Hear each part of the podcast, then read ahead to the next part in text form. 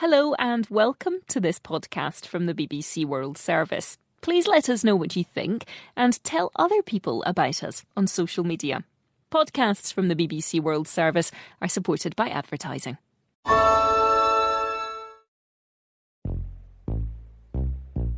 Change is happening all around us. At Accenture, we're helping businesses focus on not only what's in front of them, but what's all around them. Because when you see value in every direction, you create value in every direction. That's 360 degree value. Accenture. Let there be change. This is a download from BBC Learning English. To find out more, visit our website. Welcome to the English we speak with me, Jiaying. And me, Neil. Are you okay? You look really stressed.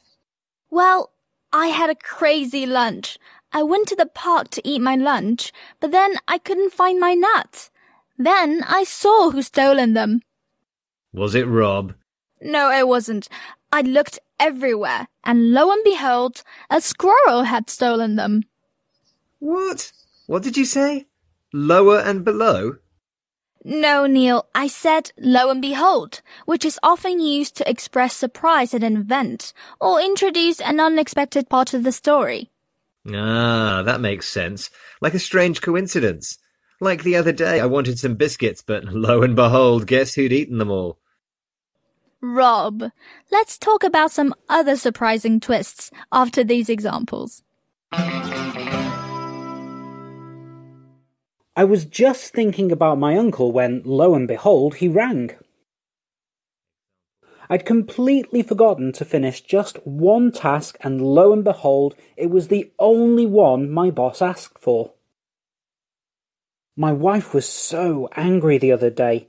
Lo and behold, it was her birthday, and I'd forgotten. You're listening to the English we speak from BBC Learning English, and we're talking about the expression lo and behold. We use this expression to introduce a surprising event to a story we're telling. So, what happened after you saw the squirrel had stolen your nuts in the park?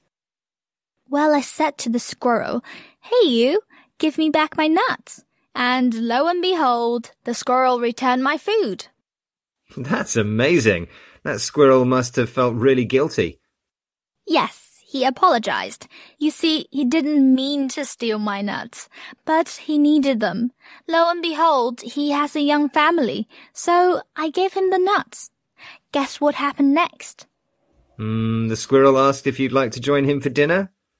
Don't be ridiculous, Neil. He ran off. Ah, okay. That's not as surprising as I imagined. Bye, Neil. Bye.